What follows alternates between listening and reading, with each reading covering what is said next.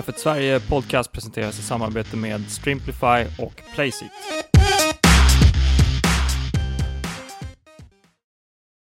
Noll! Vi kör! Jävlar, jag måste passa på musiken också. Musik igång. Jag tar tillbaka musik direkt. Hej! Hej! Hej och välkomna! Tja, välkomna till nummer 36, Monaco Grand Prix, ska vi snacka om massa andra saker. Vi kör live igen, F1 Sverige podcast. Rebecka Bjurgård och Jonas Fors. Hur mår ni? Vem vill börja? Jag kan börja. Jag mår bra, det är bra. Det är en fin måndag och det var väl ett intressant race kanske vi ska säga. Se fram emot och att bryta ner det ihop med er igen, alla tre tillbaka. Mm. Solen skiner i Stockholm, sommaren är här och regnet faller i franska rivieran.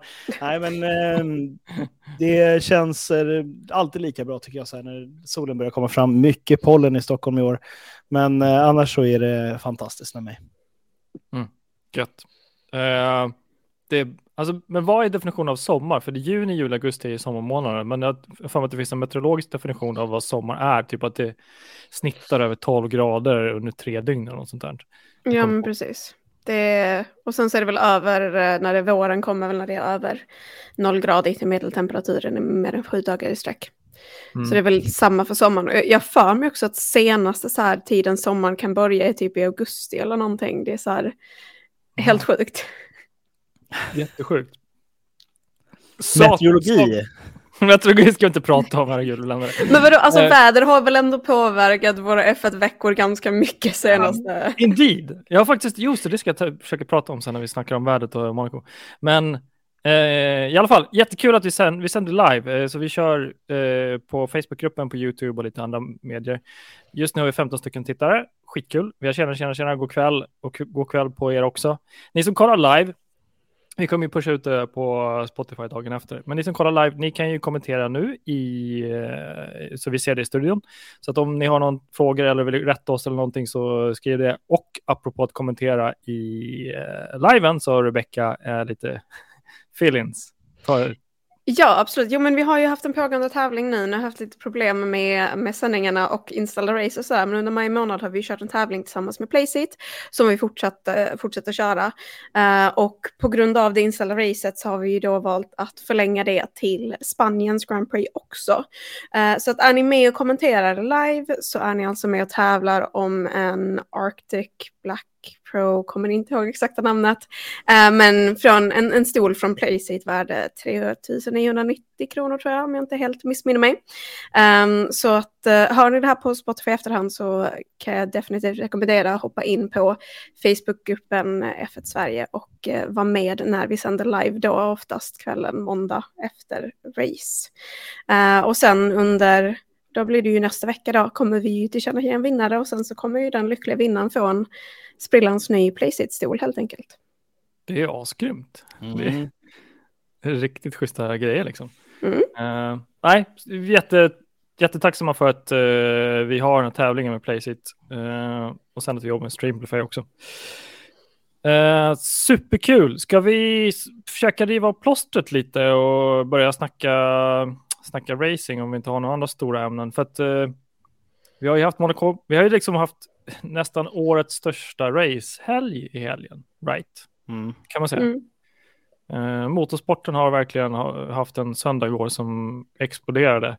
Och på toppen av det så kryddade jag på med lite Robinson-final. Det var helt galen puls. Alltså, det var... ja, men... Ja. Alltså jag hade... för jag är lite personlig också.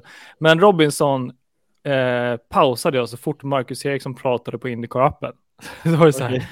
Okay. IndyCar live-appen hade jag. Det är Marcus Erikssons radiotrafik. Den finns ju gratis. Så fort det började spraka, alltså, paus. Och det var ju alltså, jag vet inte. Ska vi rycka av det där plåstret och snacka lite om IndyCar först? För det är en sak som händer. Men lite spaningar och svenska spaningar och spaningar generellt. Mm. Ja, men jag tar IndyCar först. Sen så har vi Dino Beganovic. Och sen så ska vi snacka Formel 1. Så vi sparar den godaste kakan till sist kanske. Men IndyCar, Indy 500 var igår, the month of May, och the greatest spectacle on earth. Här kommer vi in på någonting som jag tänkte faktiskt ranta lite om, eller låta oss diskutera om vi vill göra det. Men Indy 500 kallas the greatest spectacle on earth, alltså spektakel rakt översatt. Man pratar också inom F1 och att det ska vara en underhållning. Och nu när amerikanska ägarna ägde under x antal år så har man mer och mer märkt att det blir en mer underhållning. Och man märker mer och mer att det sker vissa saker med Formel 1 som gör att underhållningsformatet blir lite lätt konsumerat, bland annat Drive to Survive etc. I IndyCar igår så är det väldigt normalt mot slutet att det blir rödflaggor och krascher och alltihopa. Under 200 varv så sker det mot slutet. Vi hade situation igår igen där jag tror Marcus startade 8:e, men Marcus låg 5:e ungefär när det var 17 varv kvar, så han körde sig upp otroligt bra. Det skedde en hel del rödflagg under de sista 10-12 varven, alltså nästan var tredje varv var en rödflagg och någon som kraschade. I Indy 500 så brukar man alltid försöka racea mot slutet så att man får en grön flagg. Och igår var det så pass många rödflaggar mot slutet så att man det var nästan ett racevarv som var röd flagg, en racevarv som var röd flagg. Vilket gjorde att det till slut ledde till att alla kördes in i depån, man tog bort massa bilar och det var ett varv kvar eller två varv kvar. Och aldrig någonsin i Indy 500, det är en ovalbana, så har man aldrig någonsin kört från depån, svängt typ rakt höger och fått ett fullvarv till in i mål. Men det skedde igår. Man brukar alltid köra ut i depån rakt fram runt 75-80% av varvet. Sen köra snabbt efter det. Men det gjorde man tydligen igår och kastade ut bilarna liksom på 90% varv direkt då, med start efter depåutfarten. Det har aldrig skett förut och det gjorde att Marcus förlorade Indy 500 igår. Här kommer liksom diskussionspunkten. Är det sport eller underhållning då? Alltså det känns väl lite som säsongsavslutningen 2021, kan jag väl känna rent spontant. Inte för att jag själv har kollat på, men det låter ju... Alltså, när man kör specialregler för ett specialtillfälle så brukar det ju generellt sett handla om att man vill skapa underhållning och skapa racing som inte är naturligt, så att säga. Jag skulle säga att IndyCar har den svagheten i sitt reglement att man inte använder green white checkered som man har lärt sig av i NASCAR. Att när race börjar komma mot sitt slut på valbanan smäller det oftast mycket mer, synnerhet när det är mycket mer som står på linjen, så då kör man övertid helt enkelt. Du kör ett grönt varv, du kör ett sista varv och sen går du i mål efter det. Så om du hamnar i den här situationen, men då är det så, då är det tre varv kvar som gäller när domarna beslutar det. Och då får du racea hela vägen in i mål. Men och sen så nu på senare tid så har man lagt en begränsning på att man kör inte green white checker i all evighet tills det inte kraschas någonting, utan man kör 3 försök och sen är det som är det. Men och det där är väl också så här i alla sporter på ett sätt. Så till slut så lär man sig att vi behöver reglera övertid på något sätt liksom. Och jag håller helt med om att jag tycker det mest sportsliga det är att racea hela vägen in i mål, men sen att du ska liksom skicka ut bilarna från depå, kalla däck, kalla bromsar, och sen så ska du vinna det största racet som finns i världen i princip. Det är nog ganska många beredda att ta väldigt stora risker för att göra. Så det... Ja, självklart är jag bitter. Jag är ju skitbitter. Jag är så jäkla bitter över att man fick vinna Indy 500 igen. Och men samtidigt så finns det befogad kritik bakom det. Ja, han hade blivit den andra i världshistorien. Nej, jag vet inte hur många som har gjort det, som har vunnit 2 IndyCar 500 på raken. Men jag såg att det var någon senast som gjorde det 13 år sedan. Om inte mer. Någon som kollar nu live får jag gärna googla medan vi inte är nu. Men det är inte många som har vunnit 2 Indy 500 på raken. Så att hade han gjort det, herregud alltså. Han hade ju, Kenny Bräck hade ju, så, vad gulligt Kenny, du vann en gång. Det hade blivit sån hatten av. Och det är så otroligt roligt ibland att se folk som fortfarande tror att Marcus var långsam i Formel 1. Det var han ju inte. Det är inte Marcus som var långsam, det är bilen som var skit. Liksom. Det kan vi, alltså får han en bil i Indy 500 som är typ ganska till 99% likadan som alla andra, då vinner han. Speciellt på de här stora loppen som Indy 500. Jag menar, det visar nu om han är två igen. Så att de som någonsin någon gång har kommenterat att Marcus Eriksson var långsam i Formel 1. Nej, Formel 1 handlar om att det är 50% bil. Om det inte det är materialet är schysst så funkar mer bilen så. Det är mycket mer bilen så. Ja. Men jag tycker det är kul också. Alltså se lite så här redemption nästan. För jag menar, du har ju många förare som inte har riktigt klarat av pressen i F1 för att antingen om det är bilen eller om det liksom är vad det nu kan vara som påverkar. Typ som Mick nu, ska bli kul att se liksom vad han kan prestera om han nu får sätta sig i en Mercedes någon gång. För att det gick ju inte riktigt sådär jättebra med här. Så ja, och framförallt liksom så här med Marcus Eriksson så vill man ju också hålla på det så som liksom svenskt stjärnskott liksom. Mm. Där har vi. Superbra, tack så mycket ni som är med och kollar. Castro Neves vann 01-02. Just det. Snyggt, tack. Det är bra drag i chatten idag också, så det är jättekul. Ja, men svinkul. Det kanske, jag vet inte, världens mest högaktuella motorsportshelg igår. Alltså lite sommarfeeling på det. Ingen ville vara ute i sommar, alla ville kolla på oss istället. Eller? Nej, okej. Okay. Men det var min rant om Indy och Indy 500 och Marcus Eriksson, att det var så sjukt tråkigt att han inte tog det igen. That's that. Gick bra för Dino Beganovic. Right. En andra plats i Monaco. Och det är alltså, Monaco är nog ett väldigt, väldigt bra race och liksom lyckas. Jag tror det var Mini som lyckades ha första platsen. Men det är ändå hans andra podium i F3, så att det ser bra ut och det ser lovande ut och det är kul att vi har ett, hur ska man säga, ett förhoppningsvis framtida F1-hopp för Sverige på kartan också. Mm. Jag har försökt få till en intervju med honom och jag försöker kämpa lite till med det, och det skulle vara så kul att snacka lite med Dino innan han hoppar in i F1 för att liksom belysa vilken otroligt... Vilken sportprofil det är. Och det är ju inte... Jag tror vi aldrig har haft någon som har gått den utstakade vägen inom till Formel 1, så som Dino nu gör. Alltså Ronny har ju inte gjort det, Reine Wiesel har inte gjort det, Marcus Eriksson har inte gjort det, Jo Bonnier gjorde inte det. Alla har ju liksom tagits in på egna sponsorer och alla är paydrivers. Ja, det är ingen som har gått via akademierna. Dit har vi inte lyckats få in någon tidigare. Så därför är det här väldigt specifikt, eller väldigt speciellt och spännande att följa. Funkar det? För det är många som har varit i akademin också som aldrig hamnade i Formel 1. Så det är fortfarande massvis att bevisa. Indeed. Vi får lite hjälp av ni som kollar. Så vi fick hjälp igen. Och det är totalt 5 stycken förare som har lyckats med att vinna. Inte hattrick utan 2 på raken i IndyCar. Tack så mycket ni som är med och kommenterar. Nej, men så hatten av till Dino. Vad ska man säga? Jag tror visst var det fjol han vann i Monaco. Jag minns inte faktiskt, men jag vet att han var på podiet i alla fall. Om det inte var första plats så var det i alla fall en andra eller trea.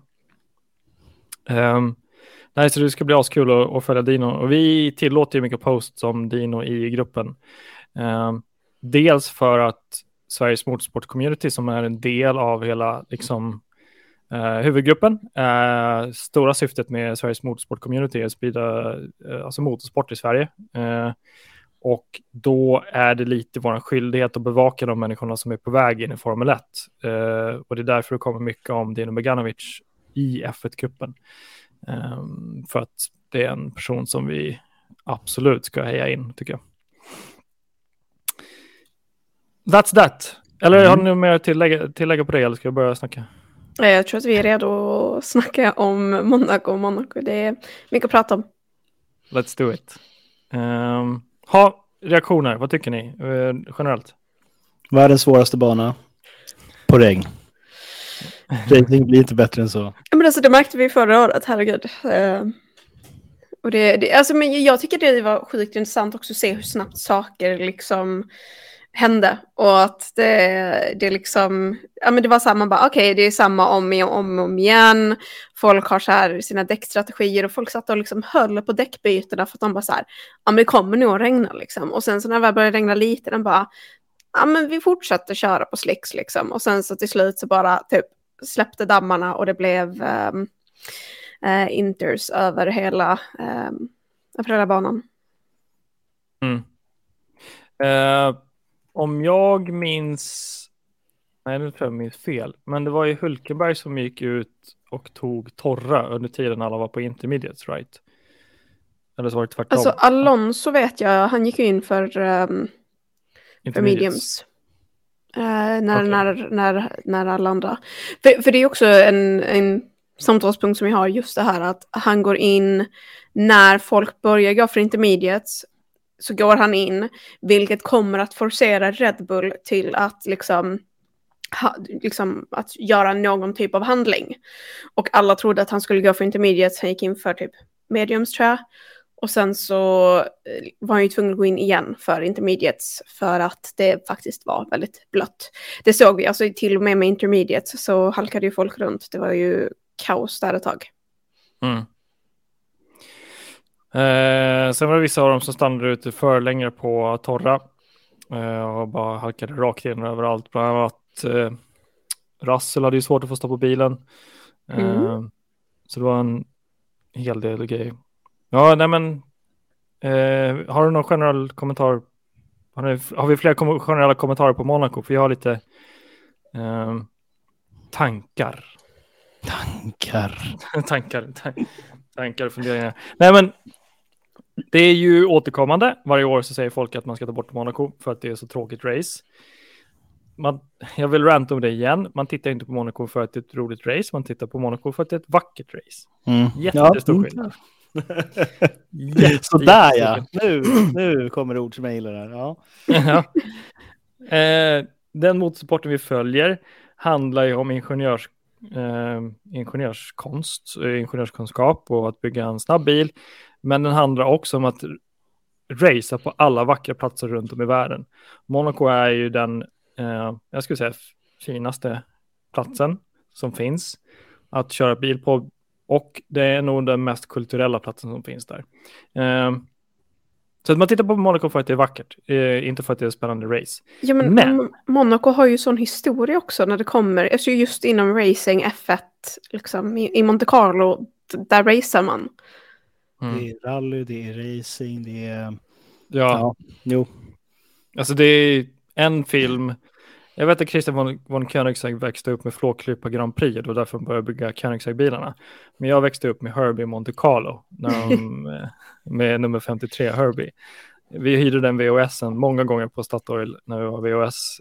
Till slut sa de att ni kan få den här filmen, för det är ingen annan som hyr den. Om det finns några unga lyssnare där ute, så googla vad en VHS är. Ja, exakt. Monte Carlo är ju liksom bilmäckat i Europa för mig. Så att, mycket därför. Bilmäckat i Europa, det vet jag inte. Vi har München, vi har Stuttgart, vi har... Om vi säger racingkronan på Europa, kan man säga så kanske. Men det var det jag skulle komma till. Vi har jättemånga bra kommentarer by the way, så vi ska försöka dra upp lite kommentarer i feeden också. Det jag skulle säga var att Formel 1s bästa kval är alltid i Monaco. Mm. Det är så otroligt roligt. Därför den banan förändras efter kvalomgångens förlopp och tid, och den banan blir varmare och snabbare. Det gör att du har så otroligt svårt att planera. Alltså dels har det ju väldigt tajta, alltså Monaco sätter otroligt mycket press på förarna. Det är en stadsbana som är jätte smal. Det kommer vi inte hitta någon sån här smal bana längre i år i framtiden, för att det är för osäkert, kommer aldrig bygga så smala stadsbanor. Det är orsaken till att förarna sätts på jättemycket prov där. Så att den personen som kommenterat att Monaco ser tråkigt. Nej, men då förstår du ju inte hur svårt det är att köra i Monaco. Och det är vackert, men det är jättesvårt för alla förare, speciellt i kvalet. Och kvalet i år, det var ju det bästa jag sett på många år. Så det var ju helt otroligt bra. Och vi hade ju liksom mot slutet så trodde man ju Ocon skulle gå sätta sig på pole. Så jag bara, vad är det som händer? Liksom. Så pulsen var jättehög, i alla fall för mig under kvalet. Så att Monaco, ja, fortsätt. Ja, men jag tror, lite som du säger, så tycker man att Monaco är det tråkigaste racet på säsongen. Eller att men det är generellt sett tråkigt. Ge Formel 1 som sport 5 år till. Jag lovar att det kommer en uppfattning. För det är det som är det härliga med den här sporten. Ni som har börjat tittat på F1 i ett år eller tittat i 2 år. För varje säsong så hittar ni någonting nytt att tycka om med den här sporten. Och ni kommer fortsätta göra det. Jag har följt motorsport i 25 år. Jag är 30 snarare. Och jag älskar det fortfarande. Jag hittar alltid nya grejer att titta på och titta efter och sådär. Så det men i övrigt, alltså ja, det är ett vackert race. Det är på en vacker plats. Det är väldigt utmanande på det sättet som du säger. Banan är liksom det är ingen bana, det är en väg. Vilket innebär att den underhålls som en väg också. Och då får du en jättestor förändring så fort du börjar lägga gummi på den. Det är liksom inte som att komma till Hockenheim eller liksom sådär där. När du kör ut med F1-bilarna på första träningspasset och hela förra veckan och hela våren så har det varit tester och träningar och race med andra bilar som har preppat banan med det finaste gummit du kan få tag i liksom. Så allt du behöver göra det är att hetta upp ditt eget lite grann och sen har du riktigt bra festen. Men en sak som jag tycker är så himla fint också just med Monaco, det är ju att alltså, rent generellt sett så ligger liksom fältet ganska lika genom hela racet, förutsatt att det inte sker några liksom olyckor, vad som helst. Och det sätter så himla mycket press på däckstrategier och hur din liksom pitstop går. Och alltså det blir väldigt små marginaler att leka med när du ändå liksom håller så pass nära på. För jag tycker ändå att genom hela racet, både Verstappen och Alonso, vi som låg 1-2 under hela racet tillsammans, men de höll ju liksom inom några sekunder från varandra fram tills liksom det var på väg till slut. Vi har tappat en av oss, så vi ska se om hon kommer tillbaka. Ja, nu ska vi se vad händer här. Tillbaka sådär. Nej, men just de här strategierna, hur mycket det liksom påverkar själva racet. Så jag bara tycker det är så intressant just för att i många race då kan man racea, men här så är det liksom det är så liksom smärtsamt uppenbart att det krävs mycket mer tanke bakom och att man ser hur mycket det påverkar också. Det är här det kommer fram. Vi kommer till flaggorna snart. De har blivit exponerade förarna. Allihopa. Ja. Alla de här fina liksom, lögnerna som de har försökt liksom, sminka över. Det kommer fram nu. I synnerhet när vattnet kommer uppifrån. Det är viktigt att gömma någonting längre. The cards are on the table. Men innan vi drar flaggor, ska vi dra upp lite jättebra kommentarer som vi har från live-feeden. Jättekul. Ja. Här kommer en jättebra fråga. Har ni hört någonting om Linus Lundqvist och om man lyckas få någon plats eller test i IndyCar?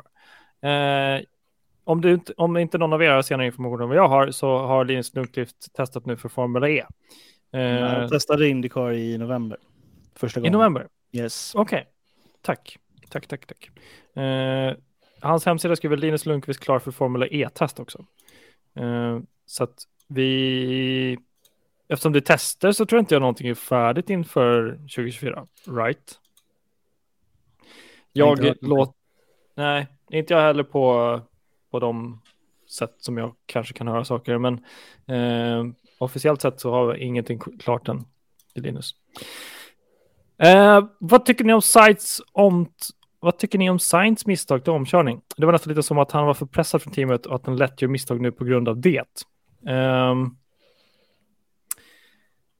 Tankar om det där då? Alltså, Ferrari, alltså det enda jag minns, jag hade inte så superfokus på Ferrari eller Sainz. Det var ju mest att det kändes som att de pushade honom för hårt och han ville väl lägga fokus någonstans där de inte ville lägga fokus. De ville att han skulle racea Hamilton och att han säger bryr mig inte om Hamilton och så vidare. Det var väl, alltså jag tror att för mig var den inte tillräckligt intressant för att jag ska tänka på det allt för mycket. Mm. Nej, jag tyckte inte heller så jättemycket på det faktiskt. Men sen vet jag ju att Leclerc är ju, alltså det är ju i Monaco, Leclerc och Ferrari, så att det är ju jättemycket fokus på honom. Det blir liksom Sainz på något sätt. Det är självklart att han tar extra risker, Sainz, för att kunna visa vad skåpet ska stå, och jättegärna gör det i Monaco när Leclerc är liksom favoritlokal. Och det är klart att Sainz är en tävlingsmänniska, han är frustrerad av att det inte är fokus på honom och att det är Leclerc som går runt och får champagne och kramar av allihopa. Så att det skulle jag också göra om jag var Sainz, så bara nu ska jag visa honom att jag är snabbare än min teamkompis på hans hemmabana. Men då kanske man gör sådana misstag i omkörningar. Ja, det enda jag kommer ihåg var att han driftade in i liksom avkörningszonen när det började regna. Mm. Ja. Hoppas du fick svar på din fråga. Vi rullar vidare. Vi har mer kommentarer om kvalet. Helt fullspäckat igår. Och sen kommer Spanien, exakt. Men sent om sidor, ska vi börja hoppa in på lite flags, eller? Ja. Ska vi börja ta den stora gemensamma grönflaggan som vi alla har idag? Och shoot. Verstappen och hans prestation. Max.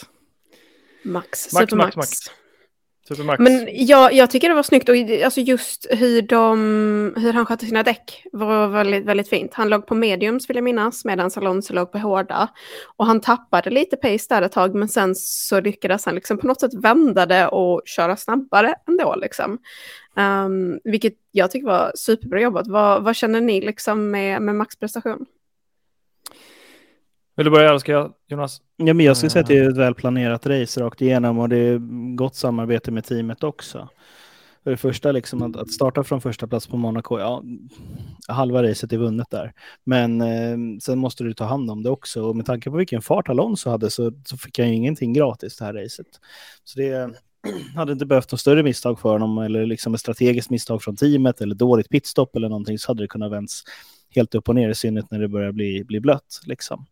Men som du är inne på där, jag menar, man är ute och så känner man på bilen, ja men jag kan spara en tiondel eller spara däck 2, 3, 4 tiondelar per varv eller något sånt där, och sen så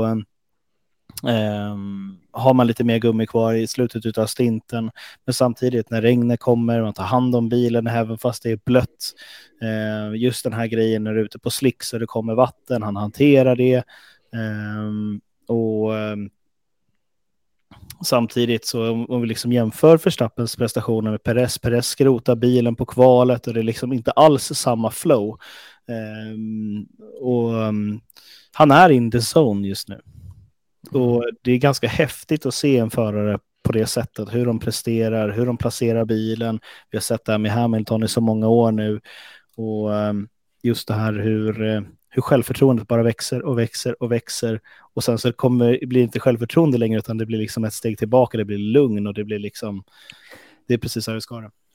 Ja, exakt. Och det är det, jag måste spinna vidare på det här. Det som jag brukar ibland säga att, ja, jag har lite kommentarer på Max personlighet. Men jag har ju absolut kommenterat ofta att han blir trevligare och gladare. Och det här lugnet såg man verkligen i helgen. Man bara, det här är en sån här människa som nästan har kommit till den här punkten att men det självförtroende bara lyser rakt igenom, och han nästan har kommit till den här nivån att nu gör det inte riktigt så mycket om jag inte vinner längre, för att jag behöver inte bevisa folk att jag är så snabb. För att, så att jag kan lika väl komma 2 här, men jag tycker ha så jäkla kul jag bara kan. Och sen så alla eventuella, jag tror också hans, alltså journalistkåren och flera människor runt omkring honom ställer mindre kritiska frågor. Också för att han liksom inte förtjänar kritik längre, för att han är så snabb. Vilket gör att han bara har det här liksom vinnarlugnet som man har sett hos Alonso och sådär och Hamilton. Men jag tror det finns en till nivå av sportsmanship. Det är typ Alonso-level. Det är liksom när man sitter i bilen och kör så mycket på automatik så att man liksom är med och coachar teamet till strategiska beslut och även hjälper sin teamkamrat att ändra sin setup på hans bil liksom. Det är Alonso level, och det har ju inte Hamilton eller Schumacher eller någon kommit till. Det är liksom bara Alonso som kan komma till den här liksom sportsmanship level. Men det är, ja, i alla fall Max Verstappen är ju på den nivån att man bara kan njuta av hans prestationer numera. Ja, men det känns som att det är lite mindre ego, lite mer liksom talang som bara lyser igenom liksom. Mm. Det är skönt exakt att se. När talangen får lite erfarenhet och självförtroende också så blir det i regel ganska vackert. Sen får vi se hur det håller i sig. Ja, absolut, absolut. Men det är liknande vibes som vi fick från Vettel efter tredje världsmästerskapet. Då var han inte den här unga kaxiga skitungen längre, utan då säger men han är världsmästare, han är skojfrisk, absolut, men också lite lugnare. Och det kan nog bero på många saker. Jag tror att det handlar om life-work balance också, lite grann. Hur man har det hemma, hur man har det med teamkollegorna, kanske mekanikerna och sådär. Det är så mycket lättare om man har ett team som inte schabblar med däcken, så att man kan gå och schabbla lite grann med left front tire changer lite enkelt och casual också liksom. Sen är frågan dock också, som jag tänkte på också, att det är han kanske också bekväm med Monaco för att han bor i Monaco och han kör på de här gatorna dagligen annars liksom. Ja, absolut. För jag menar, vanliga race, då har du ju liksom practices, jag menar du har kört de liksom banorna tidigare, men kanske inte liksom dagligen, liksom dag in och dag ut. Och nu ser vi ändå honom liksom, även fast han inte är liksom monagask så som Leclerc, så bor han ju faktiskt där och liksom, det här är hans gator så att säga. Ja, han har förmodligen sovit i sin egen säng natten innan race. Och inte på något hotellrum någonstans och sådana här saker. Och det spelar roll. Det spelar jättestor roll. Och det är ju by the way, liksom, apropå att Monaco är en kronjuvel. Det är liksom folk, Leclerc cyklade ner till banan liksom hemifrån sig. Det har vi ju sett Vettel göra från olika ställen. Så här, komma cyklandet. Ja, exakt. Eller Kimi Räikkönen som åker Husqvarna till racet. Det är ganska kaxigt. Men vad ska jag säga om Verstappen? Jag tror jag tappat tråden där. Men men work-life balance stämmer ju absolut in på alltihopa. Så att det är bara någon slags symbios han hamnat i. All right. Ska vi dra nästa? Ja. Eller vad säger ni? Ja. Vi har en till gemensam som vi kanske ska ta också. Vi kör. Ocon. Jag tror att alla hörde med honom på sina gröna flaggor idag också. Och det är kul att se. Och det är framförallt, det var senast på 90-talet vi hade en fransos på podiet i Monaco. Och det är också, alltså på något sätt är det kul att se. Jag tycker det är intressant att se liksom de här, hur ska man säga, mellanskiktslagen liksom. Som faktiskt kan komma upp, att det är och jag tycker att liksom både Ocon och Gasly för liksom Alpins räkning, de gjorde en väldigt bra prestation. Och jag satt och var lite sådär bitter en del av racet, för jag tyckte att han hade inte riktigt pacen. Han halkade efter väldigt mycket från Alonso och Max där ett tag. Men liksom, han lyckades hålla i det och han gjorde en bra prestation, och han är ju där på grund av att han presterade så himla bra under kvalet också. Så det är superkul att se att det är lite så här ändringar i fältet emellanåt också, och framförallt på ett sånt race som Monaco. Ja, men det visar att det finns någonting där också, och de gör inte misstagen när vattnet kommer på samma sätt och kör av och kör rakt fram och överkör bilen, utan vattnet kommer, man backar av kanske lite mer än vad man behöver inom varje kurva. Men det är så mycket bättre att tappa en tiondel i varje kurva än att tappa 10 sekunder eller få 5 sekunder tid tillägg bara för att man kör rakt ut i banan. Vi kommer till det sen också. Men, nu kommer jag på vad jag skulle säga om Max Verstappen. Jo, det var att senaste fem racen så har Red Bull vunnit 4 av Monaco-racen. Så att jag tror Adrian Newey har ju byggt den här bilen efter Monaco, vilket också gör att Max Verstappen tror jag har det extra lugnet. Och jag har inte jämfört. Okej. Nej, men det var ju det. Ja. Jag tror inte att bilen är byggd efter Monaco, men jag tror att man har haft man har fattat att vi kommer köra ganska många stadsbanor och man vet hur man ska anpassa bilen som man har byggt efter stadsbanor. Så skulle jag säga. Ja, om exakt. Jag får vara lite så här petig. Ja, men så är det. Jag kommer ihåg när Mercedes dominerade så pratade vi mycket om att Mercedes-bilen är mycket längre än Red Bull-bilen och därför har det jättesvårt att ta sig runt Monacos gator. Jag har alltid haft starka åsikter att Mercedes har alltid vunnit för att de har byggt en bil efter banlayouterna som har körts dessa år. Nu har vi ju inte längre Kina, Singapore väl, men vi har ju ryska, vad heter det? Sochi. Det är många banor som har fallit ur kalendern under den tidsperioden som Mercedes faktiskt var dominanta när de hade en så pass lång bil. Nu har Red Bull som är dominanta och de har alltid haft ett kort bilkoncept med en hög rake, vilket gör att det blir lättare att svänga runt på stadsbanor. Och vi får mer och mer stadsbanor. Alltså det är ju Miami, ska jag läsa Las Vegas, Azerbaijan är ju väldigt... Det är flera stadsbanor där det har liksom korta, snabba svängar där en kortare bil med högre rake är bättre. Mm. Så att låt oss spekulera om... Intressant spekulation måste jag säga. Det där... Nej, för att jag menar, när vi pratar om så här billängd så... Om du förlänger hjulbasen med 2 centimeter mellan fram och bak, det är ju jättemycket skillnad. Ja! Det behöver inte bete sig jättemycket stora skillnader så. Nej. Ja, men tänk dig själv, du har en elstång, vad heter det? Metallstång, elrör tänkte jag, som är 1 meter. Så håller du det ut, rakt ut, hur många sekunder orkar du hålla det innan du tappar det 90 grader. Så tar det 1,5 meter. Så har jag 1,5 först. Ja, du förlänger 1,5 meter i alla fall. Det blir jättemycket tyngre och du får jättemycket kortare tid. Alltså det blir så otroligt mycket mer kraft du måste hålla upp. Samma sak med bilen, när du ska rotera runt en kurva. Och sen så bredden på dem. Jag tror bredden är ganska standard på de flesta bilarna nu. Men i alla fall längden är jätteavgörande när du ska rotera någonting. Så det är bara att sätta en Mazda Miata, kör den och sen så jämför du, så sätter du sen i en Volvo 740 och så försöker du svänga dem. Ja, ni fattar. Det handlar inte bara om det heller. Det handlar inte bara liksom om att hjulbasen blir längre, utan det handlar också om vridstyvhet och att jag menar, när du ska rotera någonting som är lite längre så kommer rollen böja alltså cockpiten på ett annat sätt, det kommer påverka fjädringen på ett annat sätt. Det är så mycket som händer när du bara flyttar liksom hjulbasen lite grann.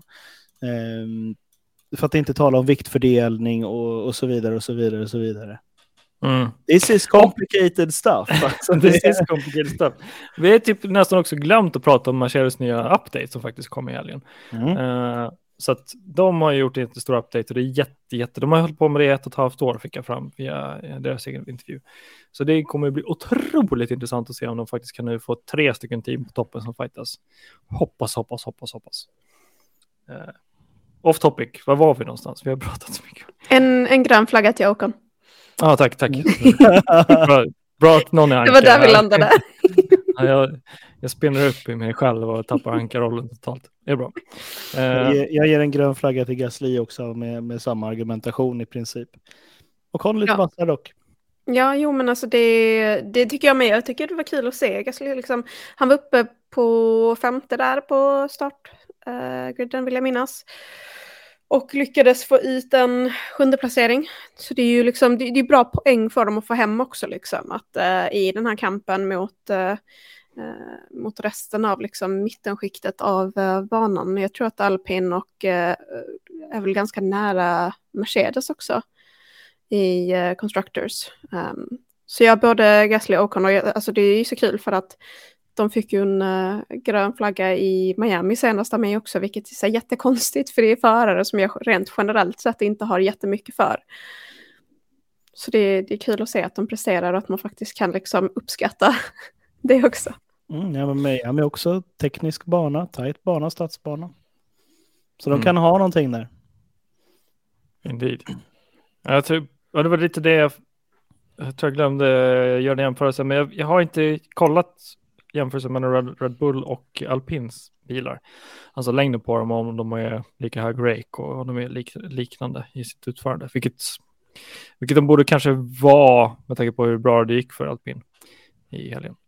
Men det där ska vi ha specialpoddsavsnitt med Martin pratar bilar. Martin pratar bilar.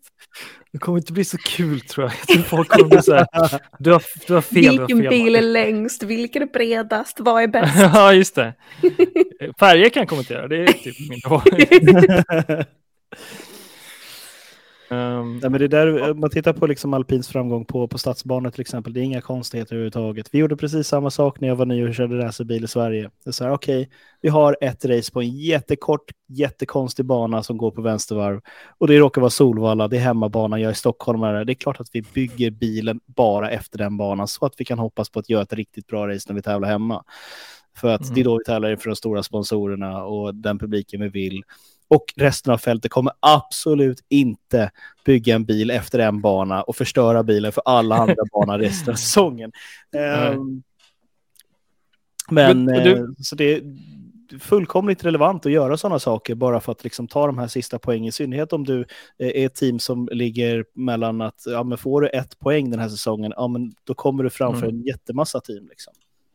Och det var det som är intressant när Mercedes har haft sin storhetstid när de var 7 stycken Constructors, att de har, tror jag, 1 eller 2 gånger kom, tror jag Toto Wolff var ute och sa det, men Monaco är ju bara ett race av alla och vi är inte bra här liksom. Nej. Och då börjar man säga, varför är de inte bra i Monaco? Jo, det är en jäkligt tajt stadsbana, bla bla. Så gick det att spekulera vidare på det där. Så att det är helt liksom, det kommer bli jätteintressant att se vad som händer nu i nästa race.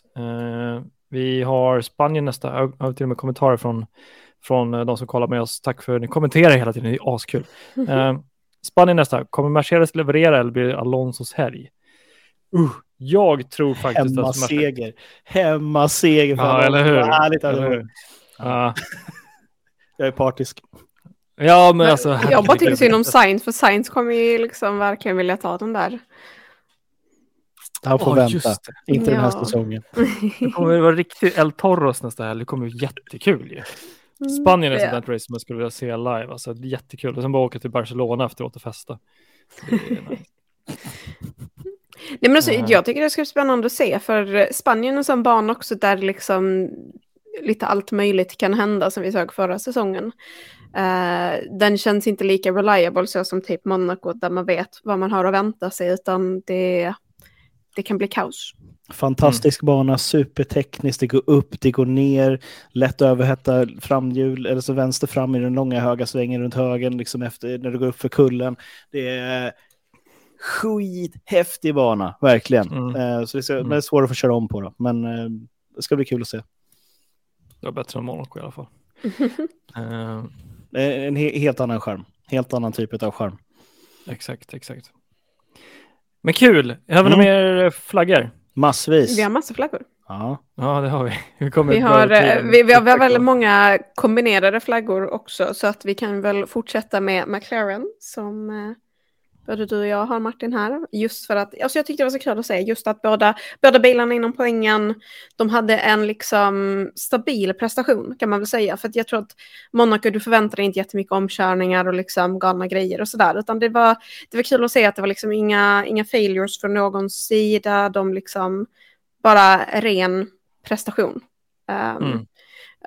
Och sen, jag kan ju nämna också bara som en side-note, min lilla meme-review där, att det var lite kul när de postade om Leclercs alltså inbromsning i tunneln där under qualifying. Och Lando körde ju nästan in i honom. Och de kommenterade att F1s så här, Twitterkonto kommenterade att det här är en video på incidenten. Och... Lando postar en bild av en ung Leclerc och så bara, it was just an incident, och typ fick över 100,000 likes. Det var, jag tycker det var så kul. Så det är kul också att se Lando komma tillbaka lite i sån här liksom, ja, men inte vara för mycket press på sig själv utan faktiskt bara slappna av och leverera. Och det var kul. Jag tycker alltså vad var det innan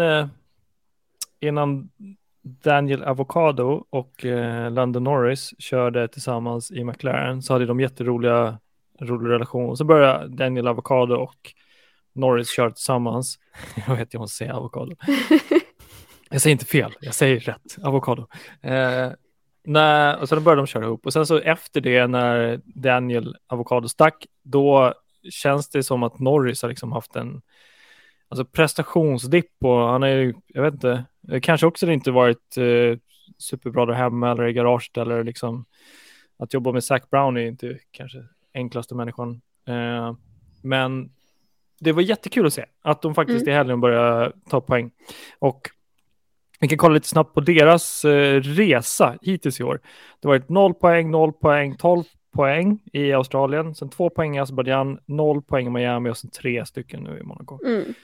Och nu ligger de på 17 poäng, vilket är efter Alpine. Alpine ligger på 35, så de är inte, som jag sa, låg närheten av Mercedes, utan de ligger efter Ferrari, och Ferrari är lite längre ifrån. Men det är ändå, för jag menar, nu börjar de komma tillbaka in i det här mellanskiktet där de ville ligga, eller där de liksom ligger, så att säga, jämfört med tidigare när de låg på liksom sist med 0 poäng, när typ Haas lyckades ta poäng och de inte lyckades ta poäng. Eller vann VM med Häkkinen. Det är alltid nice när du kastar in en sån här back in the days kommentarer så ingen kan responda på det. Är bara så här, just det. Ja, det är bra. Men apropå det där med poäng och sen så hur det går nu i år. Det som har blivit intressant och spännande i år är faktiskt att börja följa Constructors standings. För att Aston Martin har ju 120 poäng och Mercedes har 119 poäng. Jäklar vad spännande det är. Och se om Mersa kommer komma upp på andra platsen igen, eller om det är liksom tredje platsen från Aston Martin. För att jag tror vi har inte så mycket att kolla på när det gäller Constructors, driver-fighten. Alltså där har vi Max på 144, Pérez på 105. Det är långt ifrån kört. Alltså vi har Alonso på 93, så absolut, det kommer ju kunna fortfarande bli en fight om podiet, men ja. Jo, men det tror jag. Det som jag tycker är intressant också, för Mercedes har ganska mycket consistent, liksom, de ligger alltid i poängen. För Aston Martin, de har ju Alonso som presterar, Mr. Consistency. Han har ju varit liksom podie efter podie efter podie. Däremot tror jag att det är Stroll som liksom drar tillbaka dem från att faktiskt vara en solklar andra plats i Constructors. Vilket är, det är synd, för det är kul. Och, för att Aston Martin får ju en gul flagga från mig, det här eventet. Ja. Och jag tycker en röd till Stroll. För jag tycker Alonso, grön, definitivt. Och sen Strolls, och plus deras val att ta in Alonso på mediums istället för intermediates när de väl går in för nya däck. När de har suttit och pressat Max hela racet på mediums och bara liksom, nu går vi in för däck. Och så bara, fast vi kör inte intermediates även fast det regnar. Och alla andra kör intermediates som bara, vi kör vår egen väg. Ja, det går inte. Jag gillar ditt finger som går upp där, Jonas. Ja, men det är helt rätt. Jag reagerar inte på över det själv, liksom. Men så här, det var ingenting som jag hade noterat själv, men det är absolut. Och säg, visst kan du dra en rövare och slänga på torrdäck en gång till och hoppas på att det torkar upp. Men i det där läget så hade jag nog kanske gått åt andra hållet istället, liksom. Men det kommer att fortsätta, det kommer att bli värre det här. För att du har en liten bana, du har inte så mycket spray, för det går inte lika fort, du bygger inte temperatur i kurvorna på samma sätt, upptorkningen är sämre, det vatten som kommer, det kommer förmodligen ligga eller rinna tillbaka, och allt vatten som regnar upp i berget kommer rinna ner ut på banan också. Lite sådana saker hade väl jag tänkt att resonera på kanske, men men absolut, och jag håller helt med om, och så här, för mig Alonso, solklar grön flagga, vansinnigt bra race, vilket tempo han är i. Stroll, vad gör killen? Det som har sett så bra ut, jag som har känt så här, men Stroll är på väg någonstans nu, han utvecklas verkligen, och sen så gör han ett sånt här race som man skulle kunna ta liksom valfritt race från 3 säsonger sedan och bara, men här har du ett Stroll-resultat, så jag är inte förvånad. Och det är synd, men det är också det som jag säger. Jag menar, på Monaco så kommer det fram att du måste vara duktig på allting. Stroll placerar bilen på jättekonstiga ställen uppöver, kör curbsen för att han låg på utsidan när man inte kan ligga på utsidan. Planeringen är kass, inte alls i liksom zonen där han ska vara. Och sådär. Så att det är... Jag kan skriva en uppsats om saker och ting som man behöver ta med sig hem och tänka på liksom. Nästa gång du provar att köra racerbil så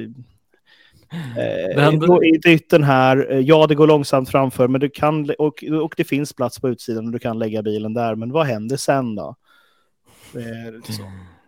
Det enda ni inte behöver tänka på är att byta farsa.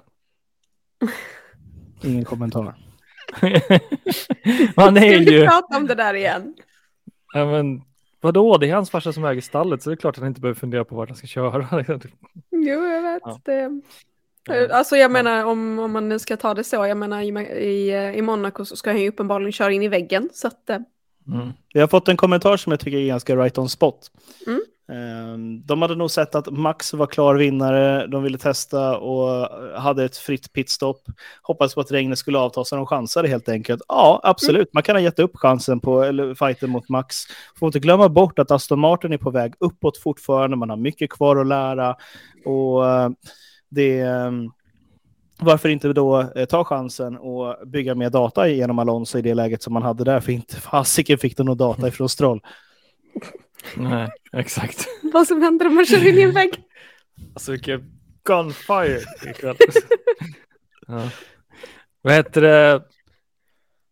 Får jag byta lite spår? För att jag tror vi fick en jättebra kommentar också. Tror ni att det finns en chans att Daniel Avocado ersätter Nyck de Vries i Alpha Tauri? Deras reservförare känns ju inte självklara.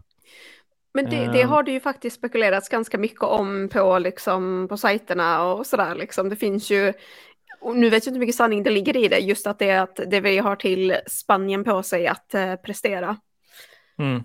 Sen nu när Italien försvann så vet jag inte om det är förlängt ett race eller om det kommer fortsätta. Men det hade varit kul att se Ricardo i en bil igen. Så här är det. Det har spekulerats om Alpha Tauri skulle säljas. För det har varit ute lite rykten om det. Red Bull har ju precis gått ut med det i torsdags, fredags tror jag, innan helgen. Att de kommer hålla kvar Alpha Tauri. Det kommer de göra för att det är en jäkla bra business just nu att äga ett F1-team. För att F1-team blir dyrare för att sporten blir populärare. Så de kommer att hålla kvar Alpha Tauri. Daniel Avocado är ju knuten till Red Bull, Alpha Tauri. Jag kan inte sluta. Det är samma som att det heter Battery Voltas. Han heter inte... Ja, det är något annat. Alltså det är ett meme-konto på Twitter som heter Battery Voltas. Grymt ju. Så att jag tror den här frågan är faktiskt riktigt vad ska man säga, vital eller tung. Jag tror med tanke på hur det går för Nyck de Vries, han ligger ju nu näst sist i bland alla. Han har 0 poäng och ligger strax för Logan Sargent, vilket är en person vi typ aldrig ens har kommenterat i podden i flera år. Det är konstigt. Vi får göra specialavsnitt av honom efter Barcelona. Ja, men djup analys om Logan. Där kan vi snacka att man rekryteras på sitt passport och inte på något annat. Något jag kan säga på Logan dock. Alltså, han lämnade en jättefin öppning för Magnussen igår. Ja, gött. Det var en så här supersmidig omkörning på insidan där. Man bara, varför lämnar du utrymme där? Han vill vara snäll, han är ny. Jag är ny här, jag ville bara vara snäll. Släpp igenom dansken. Ja, hej. Kom, kör mot mig. Nej, men jag tycker det är en jättebra fråga. Att Logan Sargent, nej förlåt, vad säger han? Nyck de Vries kanske åker ut. Också för att om man ska ha kvar Alpha Tauri och göra det till ett bra team, så då behöver någon som är lite senior och någon som faktiskt kan Red Bull. Så att det är ju inte alls farfetch tycker jag att ta in Daniel igen, för att han tror jag också faktiskt skulle tacka ja till att köra Formel 1 igen. Ja, 1000%. Men då kan vi ju spinna vidare på den här tråden och ta Ricardo och Tsunoda som teamkarater. Alltså det... Fan vad härligt det hade varit. Ja, jag hade betalt för att säga det. Oh my alltså, god. Ja. Eller hur? It pays for itself. Ja, verkligen. Det hade varit kul att bara titta på filmer mer om att spela Fia med knuff liksom. Ja, mm. Och så typ så här, ju... och Ricardo är ganska lång och så Tsunoda, lilla Tsunoda och så bara, ja. Och det är så lite... Men det är ju, i kråksången så är det lite tråkigt för att Nyck de Vries har varit väldigt kaxig i början. Han bara, jag kommer... Ja.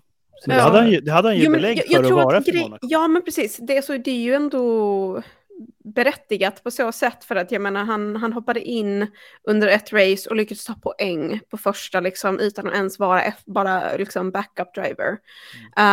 Men sen känns det som att det liksom, hur ska man säga, men när någon växer upp och är jätteduktig och sen så blir de en average adult liksom, och man bara okej, du hade jättemycket liksom, promise och sen så bara helt plötsligt så växer du upp och så var du verkligen, och grejen är så alltså jag tänker mig att han är ung, men han är inte ung heller. Han är bara liksom inte så erfaren inom eller jag vet inte.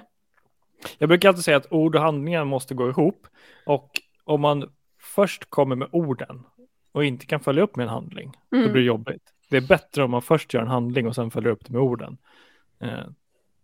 Faktiskt. Ja, visdomsord. Jag ska sluta lägga Yoda här. Det är för att du är äldre än oss. Ja, i alla fall skäggigare. Okej. Nej, men sen har inte jag så mycket mer flaggor för att bli seriöst. Jag tror inte det. Har ni? Jag har 2 flaggor till, tror jag. Jag har 3. Kör. Vill du köra, Jonas? Jag börjar med en gula flagga som jag vill ge till hela fältet. För att jag vet inte riktigt vad det var för typ av motorsport jag tittade på första varven. Det kändes lite grann som att kolla på ett Formel 2-race lite grann. Det var bilar överallt. Så bara, du ska inte vara där. Varför? Och så, okej, nu tar det stopp här runt omkring. Okay, men varför placerar du bilen där för? Det kändes väldigt så här ad hoc. Liksom att jag måste framåt, det är bråttom, framåt. Ja, men det kommer inte funka där ändå. Jo, men den här kurvan, vad den nu heter, där liksom, det var Hulkenberg som fick, han fick penalty för det också. Nu kör på varandra. Det var inte bara honom, utan det var ju konstant, liksom varenda jävla bil, så bara, dunk. Det är som att se domino liksom. Jag har inte sett något liknande, jag kan inte minnas men sett något liknande när det kommer till Monaco på det sättet.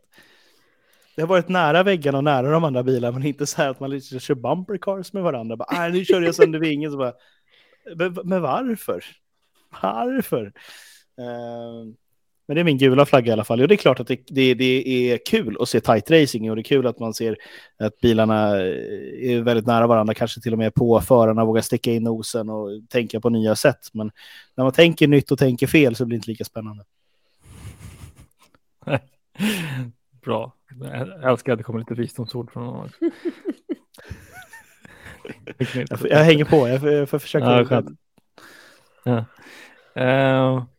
Jag har en gul flagga vi kan gå igenom också.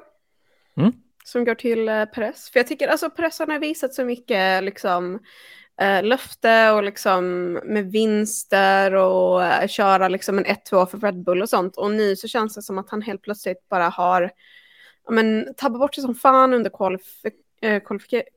qualifying och sen så liksom fortsätter det med att i racet ta beslut som att köra in i Stroll, och sen så tyckte jag också att det var lite liksom, hur ska man säga, rikt att de bara, men han gav tillbaka positionen, man bara, nej det gjorde han inte, men ja, positionen är tillbaka i alla fall. Men jag tycker bara var så tråkigt att se, och just han tappade väl greppet vid något tillfälle där när det började regna också liksom, att det känns på något sätt som att han inte riktigt lyckades i Monaco helt enkelt. Och ingen är väl gladare än Max över det efter förra årets Monaco-race. Ja. Nej, jag tyckte det var alltså man vill ändå se de två fightas, för det är ju egentligen bara Perez som kan rå på Max just nu. Eller så vet jag inte om det ens går, för att vi kanske har lite snedfördelade A- och B-förare där kanske, 1 och 2. Men man skulle verkligen vilja se Perez kunna utmana på riktigt. Jag tycker inte att han gjorde ett bra Monaco, så han får en röd flagga utav mig. Han skrotar bilen på kvalet, han gör enkla misstag under racet också. skrapar i, kör av och liksom sådär. Så att det är, ja, det kan ju vara raka motsatsen där. Att, Max är i sitt zen och då blir han inte riktigt, då blir inte teamwork längre kanske. Det kan ligga saker i det. Vissa personer är sådär så att de blir mycket, mycket bättre när de märker att ens motståndare har lite svagheter. Alltså sportpsykologiskt så är det jätteintressant. Alltså, förlåt nu, men jag drar paralleller till Robinson, jag kommer göra det. Okej. Sportsmanship åt helskottar. För det finns vissa situationer där man ser personerna stå i utmaningar. Det är en tävling i grund och botten. Och så fort vissa personer ser att de andra börjar darra eller blir svagare eller har jobbigt, då finner de styrka i det. Och när du ser att din motståndare har det jobbigt och kämpar, då kan det bli så här, ja men jag har energi kvar. Jag kan göra det bättre. Jag darrar inte som den där personen gör. Mm. Jag tror Perez kanske är en sån människa som så fort han ser att Max Verstappen börjar liksom så här vara sur, då blir Perez bättre. Då blir han lugnare, mer stabil, mer fokuserad. Men så fort han ser att Max Verstappen är lugn och njuter och har kul, då blir han själv liksom nervös och stinnig. Mm. Ja, men jag kan hålla med om det. Och jag vill bara flagga för att det här kommer bli ett längre avsnitt, för vi har alldeles för mycket bra frågor i chatten nu som vi måste diskutera. Och sådär. Min sista röda flagga i alla fall går till Russell. Obalans under hela helgen i princip. I synnerhet under racet, i synnerhet när det börjar regna. Han går av banan, han pratar inte med teamet och frågar, kan jag åka ut härifrån? Jag var avåkningszonen, kör rakt ut, får 5 sekunder efteråt. Och man hör på hans röst och uppgiven han är så bara, ja, okej. Det var nästan väntat att han skulle få det liksom, från hans egen sida. Så där krävs det nog också lite grann det här, gå tillbaka till noll, börja bygga ut efter liksom så här... Från hans Williams tid liksom, att säga okej, han fick chans att köra Mercedes, den motivationen måste komma fram, den här liksom, för att han ska kunna liksom kräma ur all den talangen som finns i den här unga herren.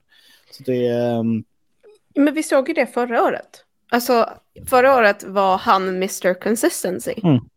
I år är han Mr. Inconsistency, känns det som. Det är så här, han presterar resultat, men är det resultat som liksom man kan vänta sig av honom på hans nivå nu, framförallt efter förra säsongen. Och jag vill bara liksom spinna vidare på det här, liksom den incidenten som han hade med när Perez körde in i honom för att han gjorde en unsafe return. Just att, för att i den avåkningszonen som de körde in i, Stroll, jag vet inte om ni kommer ihåg det, men Stroll stod redan där, han hade redan kört av. Så liksom Russell hade ju typ inget utrymme att liksom komma ut, men jag tycker bara det är idiotiskt då, när du väl har en pil framför dig så klart du vill komma ut på banan igen och ha bråttom. Men liksom, du måste fortfarande tänka liksom, att du vet, så här, det kommer komma bilar bakom mig, det är regnunderlag, alla halkar runt. Det är klart som fasiken att du måste ta det försiktigt ut på banan igen. Och det är därför jag också har gett en röd flagga till Russell. Just för att alltså, sådana där liksom tillbaka... Du får inte komma tillbaka på banan på det sättet. Det får inte hända. Det är, liksom, det är så vi ser olyckor. För det hörnet framförallt har vi ju sett. För det är precis innan man kommer ner i tunneln. Där har vi ju sett så himla många olyckor genom åren. Inte okej. Okay. Ja, jag bara. Det såg ut som han var i hans blindspot, men jag vet inte, jag kan bara spekulera. Alltså, man vet ju inte vad han ser och så, men samtidigt du måste också liksom, som sagt, som Jonas säger, kommunicera med teamet. Plus att liksom, det är så här, alltså det är så farligt, och jag menar, han förstör både sitt och Perez race genom liksom att få en liksom ikörning på det sättet också. Lite dumt misstag så här. Ska inte finnas där, ska inte göras. Nej. Det är som att lägga en straff i fotboll och skjuta ovanför liksom. Det ska inte hända på den nivån. Det finns det liksom inte. Nej, exakt. Är vi nöjda med flaggor? Ska vi ta lite reaktioner från folk som är med? Ja, det tycker jag verkligen. Kul. Där var en reaktion att vi har snackat lite om avslutningen på Indy 500, så spola tillbaka till början om du vill se vad vi rantade om. Här är en väldigt komplicerad fråga som jag tror inte vi kan svara på, men jag tar upp den ändå.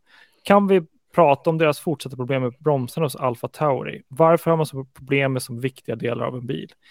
Jag vet inte faktiskt. Vet någon av er? Har ni uppdaterat? Det här är lite en researchfråga. Vi känns livepodd försöker ju kasta oss på alla komplicerade saker som vi ser. Men jag har här kan inte lägga svar. Jag kan bara spekulera. Och det är att man har hittat någonting. Man har hittat någonting riktigt jäkla bra hos Alpha Tauri när det kommer till bromsarna. Men man får det inte att fungera. Man får inte liksom tillförlitligheten i det. Det är vad jag hoppas på. Och att man inte kör med någon så här Red Bull-bromsar som ska funka, men att man inte får någonting som ska funka att fungera. Men det är ju också så här, bromsarna är det viktigaste när det kommer till säkerheten i de här bilarna. Och det är också, utan bromsar så kan du inte delta. Men har du lite bättre bromsar än alla andra, ja, du tjänar du 10 i varje kurva. Och det finns nog ingenting annat som jag har testat så mycket. Munstycken på förgasaren när jag körde karting, det har jag testat riktigt mycket, men annars är det bromsbelägg alltså. Man har kört in bromsbeläggen på olika sätt, man har kört dem riktigt varma, man har kört dem lite kalla, man har inte kört in dem överhuvudtaget, bara för att se, okej, fejdar de här bromsarna ännu mer över en stint nu eller inte? Har vi samma bett i dem sista varvet som vi har första varvet liksom? Så det kan vara så att man håller på att jobba med kylningen på dem, det kan vara så att det handlar om beläggen. Man kanske opererar lite grann i hur man har byggt oken. Jag vet inte. Kan ha med bromsoljan att göra också, att bromsoljan går för varm. Att man har provat lite nya viskositeter i den. Det kommer jag aldrig få reda på. Men vi kan gräva lite grann i det tycker jag. Och se hur har diskussionerna gått. Är det någon som har ställt de här frågorna? Har de fått några vettiga svar? Och sen så kanske skriva det ner i gruppen och utmana gruppen också. Liksom, att vi vill jättegärna ha hjälp med att få svar på frågorna. Men bromsarna... egentligen så här, motor, chassi, däck, bromsar, de 4 sakerna. Det är de 4 hörnen på att bygga en snabbbil. Så därför har man problem med dem, för att man har förmodligen försökt forska fram någonting som inte får funka. Klockren fråga tycker jag. Det här är en typisk fråga som man egentligen kan copy-pasta och posta rakt in i huvudgruppen. För du kommer garanterat få information. Annars, om du inte får av någon medlem, så kommer jag kunna försöka göra allt jag kan för att researcha lite. Superbra fråga. Vi kör lite till. Den här tycker jag är jätteintressant. Vilken bana skulle du vilja ta bort och ersätta med en annan bana på kalendern? Svaret kommer med en annan kommentar som kommer längre ner sen, skulle jag säga. Ja, absolut. Ska vi ta upp den eller? Ja, jo, men vi gör det. Släng upp den andra också. Ska se om jag kan få alltid spa. Nej, det tänkte jag inte. Nej, jag tänkte på den kommentaren. Så läste precis på Twitter från RBR Daily att det fanns rykten om att Sepang, Malaysia kommer tillbaka till kalendern.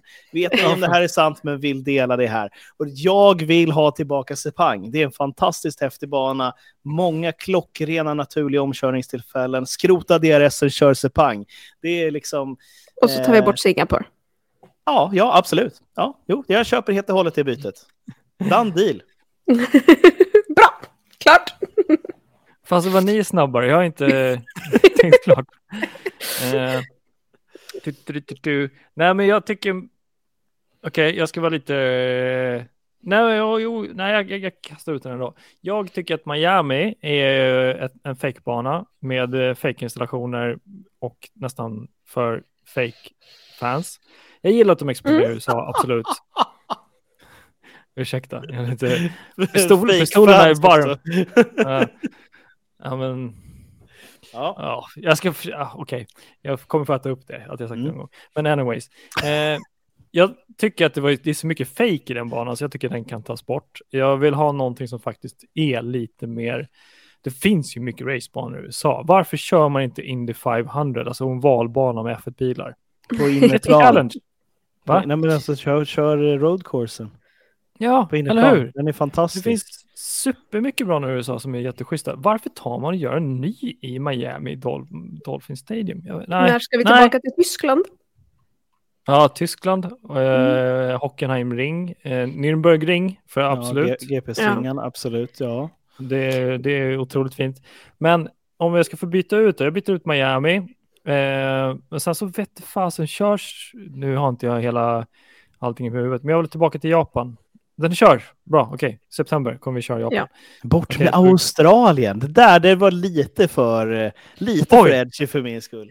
Shots fired. Ja. Vi kan ta bort griset i Australien kanske, men inte Australien per se. Mm, typ.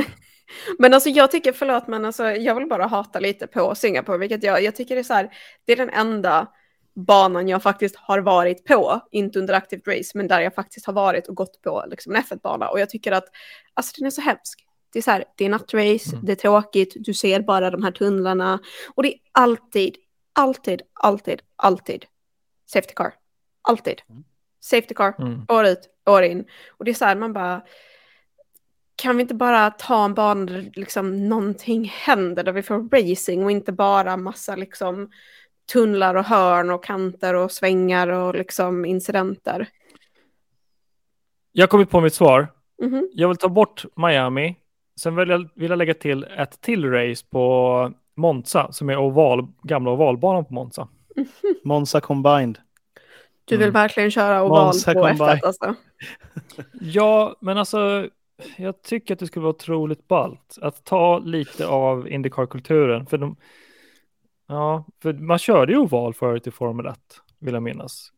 Och det skulle lite vara kul att gå back to basics, för att amerikanerna äger nu Formel 1, de försöker ta det till USA, och amerikanska ovalracing är ju väldigt stort, och att ta lite av amerikansk racingkultur och sätta den i Formel 1, det är liksom att gå tillbaka till 50-talet i Formel 1, och det är också att flirta med historiken, det är att flirta med USA, det är att flirta med liksom utmaningen i ingenjörstekniken, så att jag tycker det skulle vara jättekul om man körde en oval på Formel 1.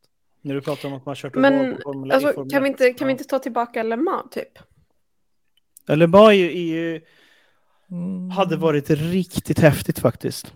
En jättelång bana som inte är en bana heller. Det är också en stadsbana som man stänger av vägar för att köra på. Och det hade ju varit ett så vansinnigt häftigt combine-evenemang. Börja med F1 och sen så kör vi man stänger av en hel vecka. Ja, och sen så kör 24 timmars. Gud vad jag skulle åka dit alltså, om det borde 24 timmars Le Mans samtidigt. Ja, men tänker göra 2 helgers evenemang. Okej, men nu är det avstängt i en hel vecka. Vi börjar med öppet och sen så kör vi 24 timmars. För att det händer så mycket mer saker på 24 timmars, oljespill och såna här saker. Så det är, då har vi en motorfestival utan dess like liksom. Mm. Mitt i sommaren, Frankrike. Ja, absolut, absolut. Det är Frankrike. Motorsport. Ja, vi har fått en fråga också så här, vilket race som vi ser mest fram emot under säsongen som kommer här. Jag ser jättemycket fram emot Las Vegas. Ja, men det skulle vara mitt svar till den också. Ja, vi har sett många race i USA. Det är väldigt mycket USA på kalendern i år.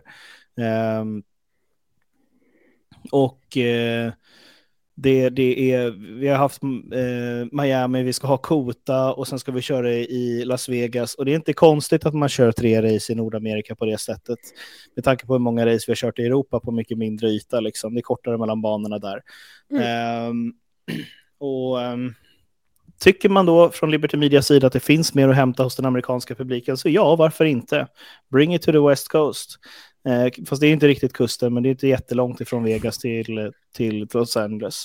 Det är bara jobbigt att ta sig dit. Jag bara tycker det ska bli så, just showmanshipet. Vi såg ju lite smak, och det var väl lite delade åsikter om showmanshipet i Miami. Och liksom hur det kommer bli på Kota. Men jag tror att Las Vegas kommer det ju definitivt vara det med råge. Alltså det kommer ju vara liksom väldigt mycket flashing lights, väldigt mycket show, väldigt mycket fjädrar och paljetter kan jag tänka mig också. Alltså bara det tycker jag skulle bli kul att se, men just också det här med att racea på en sån bana, alltså i Las Vegas. Alltså vi har aldrig varit här tidigare. Hur kommer banan se ut? Hur kommer liksom asfalten ligga? Hur kommer bilarna prestera? Ja.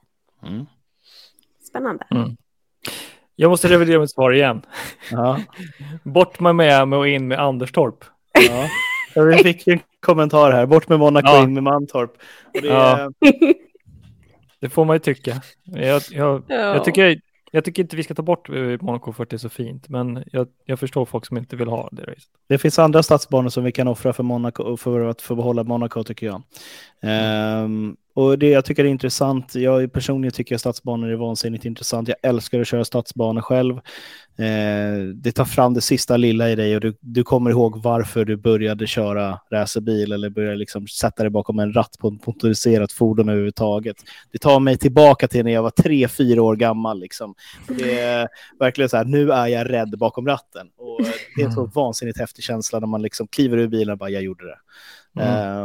Men det njuter ju inte vi som tittar då så mycket vad de känner bakom ratten i och för sig. Silverstone håller tummar för att Mercedes får fart på bilen fram till dess. Ja, det hade varit coolt att se ett bra race för Lewis Hamilton på hemmaplan faktiskt. Eller för Russell. Och det där är också en fördel som de har, att de har två brittiska förare i samma team. Så det är det mer kul. Men alltså vi har så många bra race kvar av säsongen. Ja, jättekul att komma på kalendern. Wow, Österrike, wow. Vi har Ungern, vi har Zandvoort, vi har Spa dessutom. På tal om, det är lite många race i USA i år. Så bara, Zandvoort och Spa liksom. Det är väl 2 timmar mellan de två banorna. Ja, men det ska bli intressant att se. Ja. Ja, vi är way overdue. Jag vet inte, vi har snackat hål i öronen på folk som lyssnar. Jag tycker det är så tappert av alla att hänga med. Vi kanske ska börja runda av. Eller vad säger ni? Ja, jo men vi har ju en hel vecka att vila upp oss till Spanien också. Eller hur? Spanien nästa gång. Vi ser mycket fram emot det. Jag river av plåstret och avslutar här med en stort tack till outofhome.se för att sponsra lite dryck. Så kolla in dem om ni har företag ska köpa dryck. Men våra stora partners Playseat och Streamplify, jättetack för att ni är med. Hjälper oss med streaming och teknik. Sen så har vi stort tack till de som är med i gruppen. Alla som har varit med live och kommenterat. Och otroligt kul ikväll. Mycket aktivitet. Vi hoppas kanske någon podd bara sitta och ranta med alla som diskuterar. Så kanske vi bara kan svara på frågor. Men tack till alla som varit med. Hängt med i kommentarsfältet. Alla som är med i gruppen. Och hatten av och hjärta ut till Jonas och Rebecka. Tack själv Martin. Ta hand om er.